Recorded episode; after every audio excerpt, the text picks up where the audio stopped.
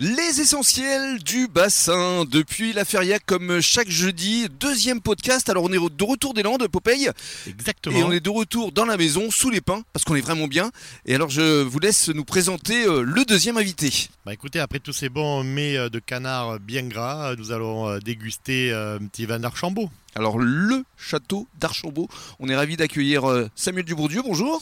Et bonjour, Et comment ça va ça va très bien, merci. Alors, merci de nous accueillir. vous allez euh, nous parler de vous, évidemment, de votre exploitation, euh, mais dans un premier temps, votre parcours. Vous avez fait des, des études dans l'univers du vin, justement Alors euh, oui, euh, j'ai fait un BTS commerce vin et spiritueux, euh, Mhm. deux ans.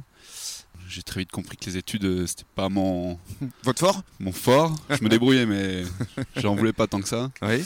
Donc après, je suis parti un petit peu en Australie. Oh. entre temps, je revenais ici faire les, les vendanges, euh, voilà, avec mon père. Et Puis c'était important de voir aussi comment se vinifiait voir euh, euh, ce qui se passait voilà, c'est ailleurs, euh, voir du Là-bas, pays. là-bas. Mhm. apprendre un peu l'anglais au passage. Euh, au bout de 3 ans, je suis resté à temps plein euh, Mhm. à la propriété familiale. Et donc c'était il y a combien de temps à peu près Et c'était euh, à temps plein, je crois, en 2015. En 2015. Donc, ça fait, première, euh, première vendange en 2013. ouais. Enfin, vendange et vinification surtout. du donc coup. ça fait 6 ans maintenant. fait 6 ans. Alors parlez-nous de votre exploitation. C'est quoi, une vingtaine d'hectares Alors, une vingtaine d'hectares, propriété euh, familiale, euh, dans les Graves, Mhm. à une demi-heure de Bordeaux, à une heure, euh, une heure et demie d'ici.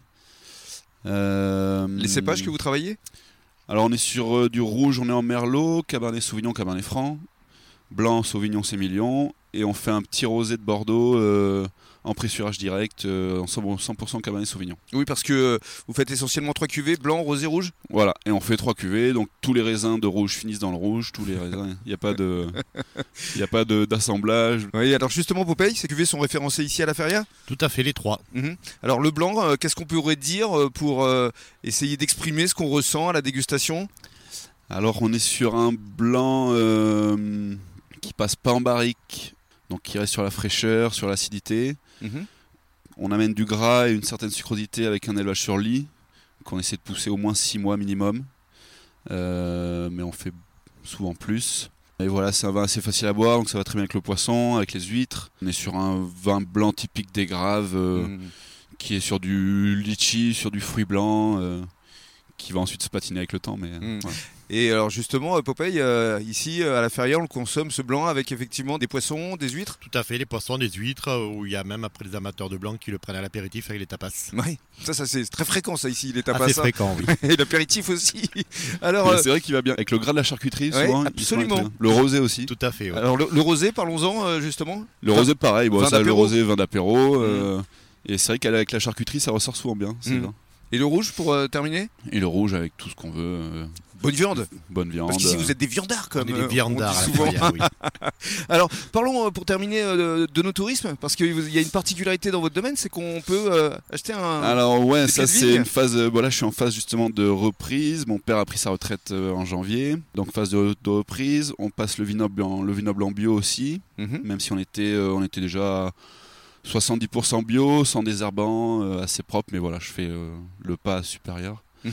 Et une ouverture euh, sur l'extérieur. Alors euh, les places seront limitées. Mhm. on monte une espèce de voilà de club euh, membre euh, où euh, 100 personnes peuvent acheter euh, un bout de terrain Mhm. et devenir euh, donc euh, acteurs et actionnaires du vignoble. Mhm. En faire eux la promotion et nous tous les ans se rassembler, faire évoluer le vignoble ensemble. euh.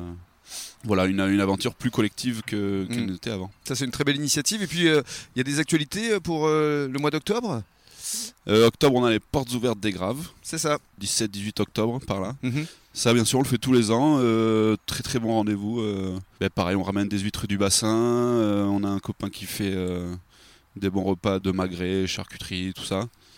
Et, euh, et voilà, et là on fait visiter les chais, goûter les jus de raisin de l'année passés en sortie de vendange, Mhm. goûter les vins finis. Et, euh, et voilà, un événement qu'on apprécie euh, beaucoup. euh. Très belle manifestation. Ouais. Merci beaucoup Samuel. C'est moi qui vous remercie. Et Popeye, dans le cadre du troisième podcast, Ben, nous allons nous orienter pour euh, digérer un petit peu euh, sur la coccinelle. merci beaucoup.